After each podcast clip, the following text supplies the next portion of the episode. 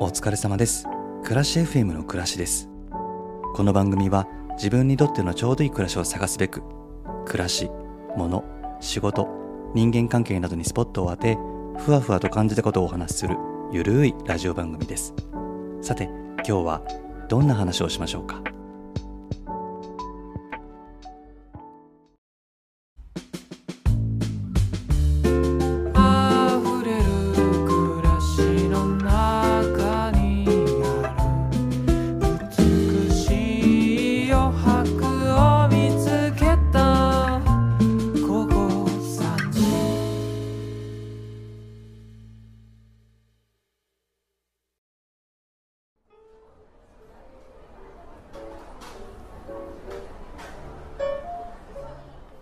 疲れ様です。暮らし FM の暮らしです。今日はもう本当に暮らしとは全く関係ない話をしようと思うんですけれどもいいですかね？大学生になってから後輩と仲良くなることがすごく増えたんですよ。で、社会人になってからも後輩と遊ぶことの方が多いです。まあ、後輩っていうか、まあ、年下っていうか。で、まあ、自分よりも年がいってなくてそのまあ後輩若い子ね。何か困ったことがあっておどおどしてる姿を見たりとかするとねもう手を差し伸べたくなっちゃうんですよ。大丈夫かなつって。あと楽しそうにキャッキャしてる姿とかもああなんか楽しそうだな。楽しい時間を過ごしているんだな。よかったな。ってなんかねキュンキュンしちゃうんですよね。同期とか同い年あと先輩に対してね年下の人たちに対するときめきを感じることはまあ全くないしあと、まあ、ときめきは感じあでもねこうときめきは感じないけど尊敬の念を抱いたりはするんですよ。でもなんかしてあげたいなとかして差し上げたいなみたいなことにはならないんですよね。こう皆さんはどうですか？そういうのありますか？こう先輩との方が仲良くなりやすいなとか後輩の方がいいなとかいや同い年の方が楽だなとかそういうのありますかね？僕多分母性がすごくあってもうあえて不正じゃなくて母性ね。母性がすごくあるんですよ。でまあ僕あの自分の子供とかいないんできっとねまそういうその自分の中にある母性の注ぎどころがなくてで人よりもきっと母性の量が多くてね持て余してる気がするんですよね。だから若い人たちをねこう応援したいなとか力になりたいなとか面倒を見たいなって強く思ってしまうのだろうと思うんですよ。なんかちょっと大丈夫かな？危ないおじさんって思われそうな気もするんですがそんなことないか、まあ、面倒見がいいおじさんと思ってください。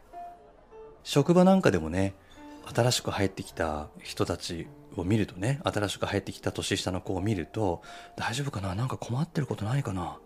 元気にやってるかな？って心配で目で追ったりしてます。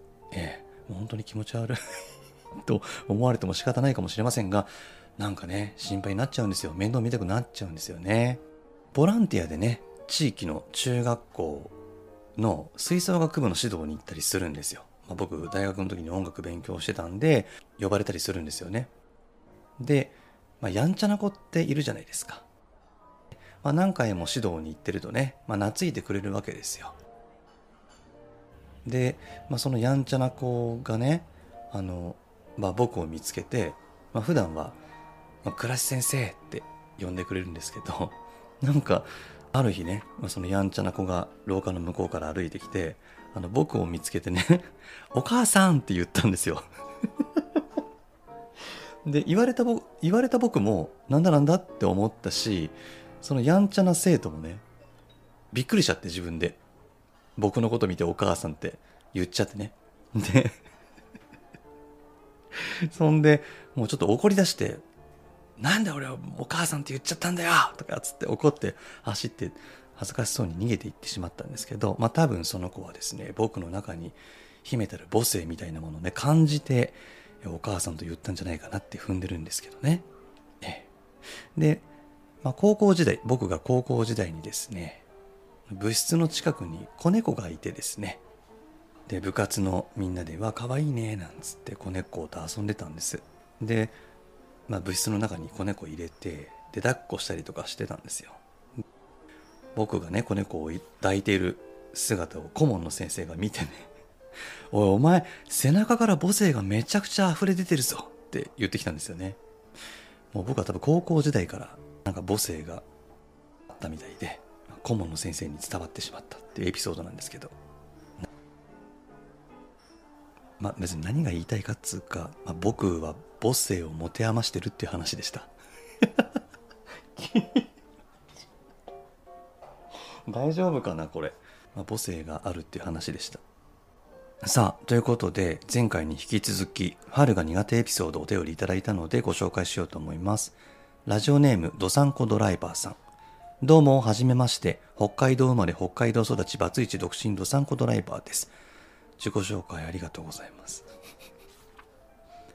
春が苦手ですがこの時期になると雪解けが進みトラックの洗車をしてもすぐに汚れるし北海道はでっかい道ということで冬の間にスタッドレスタイヤもどんどん減ってきているので暖かくなってきたというても朝晩のまだ凍ってるところは滑るし毎年無駄に気を使うなぁと思うのであまり好きじゃないです。こんな感じでいいですかね？笑い。いつも楽しい配信ありがとうございます。これからも楽しんで配信してください。それでは北海道からしたっけね。ドサンコドライバーさんお便りありがとうございます。雪国の車事情大変そうですよね、まあ、関東はあんまり雪降らないんでね。うんあのスタッドレスも僕履いてないんですよ。一応チェーンは積んでるんですけどトランクに。いや大変そうだな。ガンガン雪積もっちゃった時って車運転できんのかな？どんな感じなんだろうか。あの除雪車とかがちゃんと車の雪避けてくれるのか。僕地元が長野なんでね、まあ、僕が子供の頃は長野もすごい雪降ってたんですよ。で雪めちゃくちゃ積もった時ってもう雪かきしないと家から出れなかったんで学校も高欠その欠席にならないみたいな扱いだったんですけど、まあ、北海道とかもそうなのかな地域によっては。ね。いや大変そうですね。どっかの雪どけ滑ったりするんでしょうからあの事故を起こさないようにしてくださいドサンコドライバーさん。気をつけて車を運転してくださいね。春が苦手エピソードお便りありがとうございました。たまに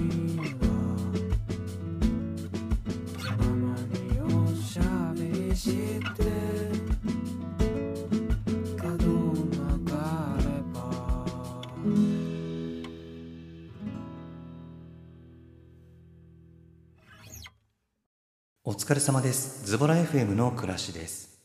丁寧な暮らしなんかできないよ。だってズボラなんだもん。日々の暮らしに起きるズボラエピソードや失敗談をみんなで共有して傷を舐め合い自己肯定感を高めていくそんなコーナーです。ラジオネーム牧野富子さん。倉石さんこんにちは。私もポストを開けない日が続き回覧板が遅れてしまうたびに反省しているのにまたしばらく放置してしまうズボラアラフォーです。あそうそう。僕がねポストを開けるのすごくめんどくさくってそのまま放置しちゃったっていうエピソードを過去に話したんですけど牧野さんも同じってことですよね。はい。仲間仲間。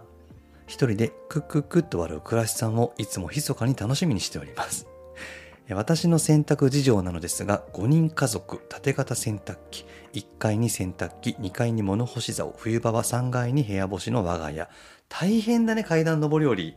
夫のこだわりにより気に入った洗濯かごを何年も見つけられず見つけられず腕の中に持てるだけの洗濯物を持ち毎度23回洗濯機と部屋を往復。え旦那さんのこだわりにより洗濯かごが見つけられずこれ旦那さん洗濯してます？ちゃんと。自分で知ってるんだご自分もしてるんだったらいいですけど奥さんが全部やってるんだとしたらいやもうそんな気に入った洗濯かごを見つけられないからって言って腕の中に持てるだけの洗濯物を持って何度も階段を上り下りさせないでほしい。してんのかなちゃんと旦那さん、まあ、いいんですけど。え畳んだ後も5人の収納箇所が1階から3階へ分かれていてまあこれが本当に毎日となると面倒なのでそりゃそうでしょう。え3階の干してある部屋には2階吹き抜けへとつながる小窓があり、うんうん、最近思いついたのはこの小窓から2階へ乾いた洗濯物をファサファサファサっと落とすというもの。おダイナミック。ちょうど畳む場所にしてある机に落ちます。ああ、じゃあいいですね。いいじゃないですか。うんうん。そして、すべて裏返しに脱ぐ夫の服をそのまま畳む。え旦那さん、なんだ？もうさ。で、え5本指ソックスだとか、何回か着替えたスポーツ用のウェア数枚にタイツだとか、もう全部裏返しのまま静かに戻すのです。ちゃんと表にして洗濯物にのカゴに入れてほしい。これをひらめいてからしばらくは罪悪感でしたが、最近では私もそんな私に慣れてきて心が軽くなりました。ええ。5本指ソックスへの小さな悪意も消えました。小さなことなのですが、私のズボラエピソードをお便りさせていただきました。いや、全然小さなことではないですよ。まあ小さなことではないっていうか、いや、大変な思いされてるなと思って、そりゃ2階の小窓から下に落としますわ。んいや、もう僕なんか自分の洗濯物洗濯したり干すのってさえも嫌になっちゃうのに、もう家族の洗濯物をしてるなんて、牧野さん本当にお疲れ様です。うん。僕も畳まないです、洗濯物は。ハンガーに干して、ハンガーのままクローゼットに入れます。下着類なんかも取り込んだら、しまう、その収納ケースにポイポイポイって投げ入れるだけなんで、もう畳むっていう工程を手放してしまったんで、まあ、だいぶ昔に比べると洗濯物は苦痛じゃなくなってきたんですけどね。まあ、畳まないにせよ、ご家族分のものを全部ね、しまわなくちゃいけないっていうのは大変だなと思いました。毎日お疲れ様です。えもう一通、ラジオネーム、小夏さん。食器は朝洗う。かっこ夜はそのまま。すごいミニマルなお便りありがとうございます。いいと思いますよ。僕もね、なるべく、なるべく食べた後すぐに洗うようにしてるんですけど、でもね、もうダメな日はダメなんで。え、めんどくさいなと思ったら、めんどくさいなと思った気持ちを大事にしていただいて、そのままでいいと思いますよ。え、夜はね。で、朝洗うっていう。朝洗うだけ偉いですよ。一日そのまま夜まで持ち越しちゃうことあるんで、良くないですね。まあ、良くなくないか。別に自分が良ければいいですね。はい。はい、小夏さん、ありがとうございました。食器は朝洗う。いいと思います。暮らしの中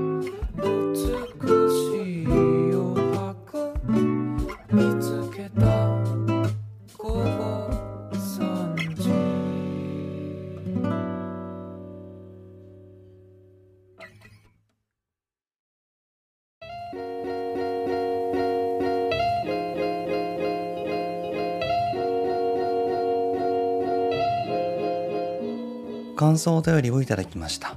ラジオネーム、小夏さん。小夏さん、ズボラ FM にもお便りくださってありがとうございます。はじめまして、先週から聞き始めました33歳の小夏です。ポッドキャスト番組、アラサー女子の現実サバイバルさんからのゴリラ乙女の散らかしラジオさんからの暮らし FM へたどり着きました。あありがとうございます。あれかな？ゴリラ乙女の散らかしラジオ略してゴリチラはゲスト出演させていただいたからそれで知っていただいたのかな？いやありがとうございます。何にしても。で2番組ともアラサー女子に大人気。うん。おじさんがやってるなんかぼやっとした番組ですけどね。大丈夫ですか？その2番組からのここって。ありがたいですけど。柔らかい声で夜にも寝起きの朝にも聞きやすく作業時間にとにかく聞きやすいです。ありがとうございます。さて私は子供の頃から物が増えるとストレスを感じる性格で根っからのミニマリストと思っていましたが倉石さんのどこかの回を聞きどっちかというとシンプリストが近いのかなと思いました。うんうん。増えるとストレス。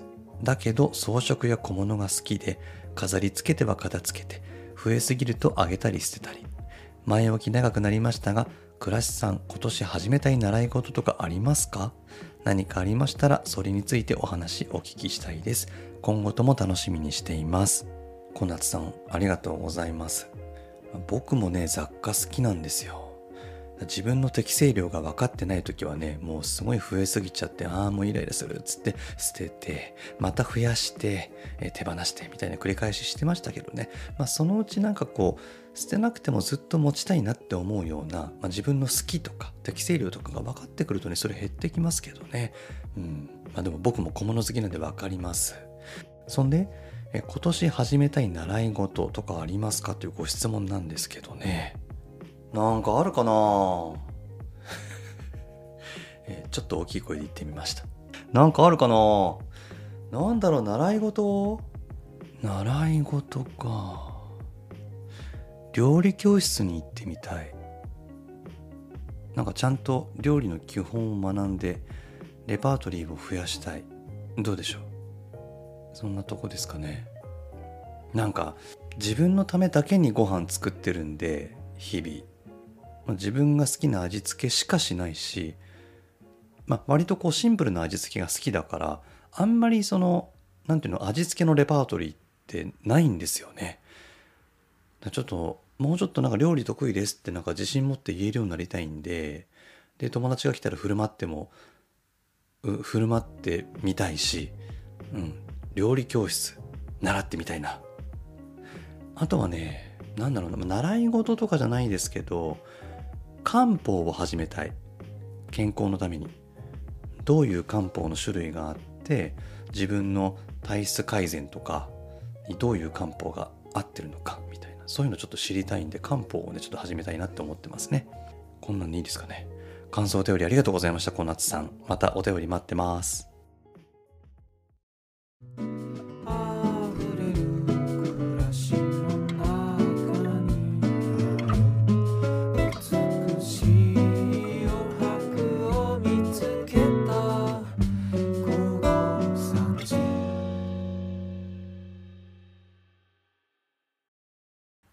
暮らし FM では皆さんからのお便りをお待ちしています。暮らしにまつわること、物、仕事、人間関係などについて感じたこと疑問に思っていることを番組概要欄にあるお便りフォームからお寄せください。あの、引っ越しに伴いですね、電子ピアノを手放したんですよ。いや、僕あの、ピアノはほ持っていたかったんですけど、その持っていた電子ピアノがあまりにも重すぎて、移動とかが大変だったんで、いや、ちょっと重いピアノ、でも、軽いピアノに買い替えようと思って、で、今まで持っていたピアノは手放したんですよね。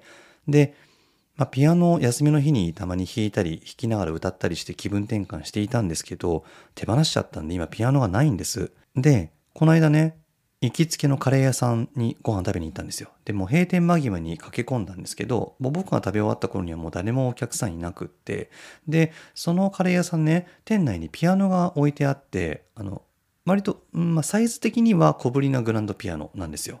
で、たまになんかこう、ライブとかをやるときにピアノ使うって聞いていたんですけど、まあ最近は全然ライブもないし、うんと、全然弾けてないんだよね、音が全然音を鳴らしてないって言ってて、ピアノのためにも良くないからちょっと触ってもらってもいいですか？って言われて、で、ピアノを弾かせてもらったんですよ。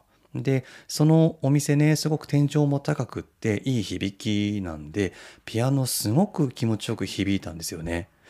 いやーなんか、僕音楽好きだなって改めて再認識することができて、気持ちもすごく晴れたんですよ、ピアノ弾かしてもらって。重い電子ピアノを手放してね。まあ、なきゃないで部屋もすっきりするし、まあ、これはこれでいいかなって思っていたんですけど、いや、もう、機嫌よく暮らすために、僕から音楽を取ってしまうと、機嫌よく暮らせないんだってことをね、改めて気づいてですね、ピアノちゃんともう買い直そうって思いました。手放しちゃいけないものもあるなって思いました。まあ、ちょっと重いピアノはちょっと持っていたくなかったんですけど、やっぱり音楽はもう欠かせないんで、僕の暮らしには。ピアノをね、扱いやすい軽いピアノをちょっと探しに行こうかなって思っています。それでは、暮らし FM この辺で、暮らしでした。出会えたのちょうどいいところを少しずつ少しずつ集めて作られてく日々は旅のよう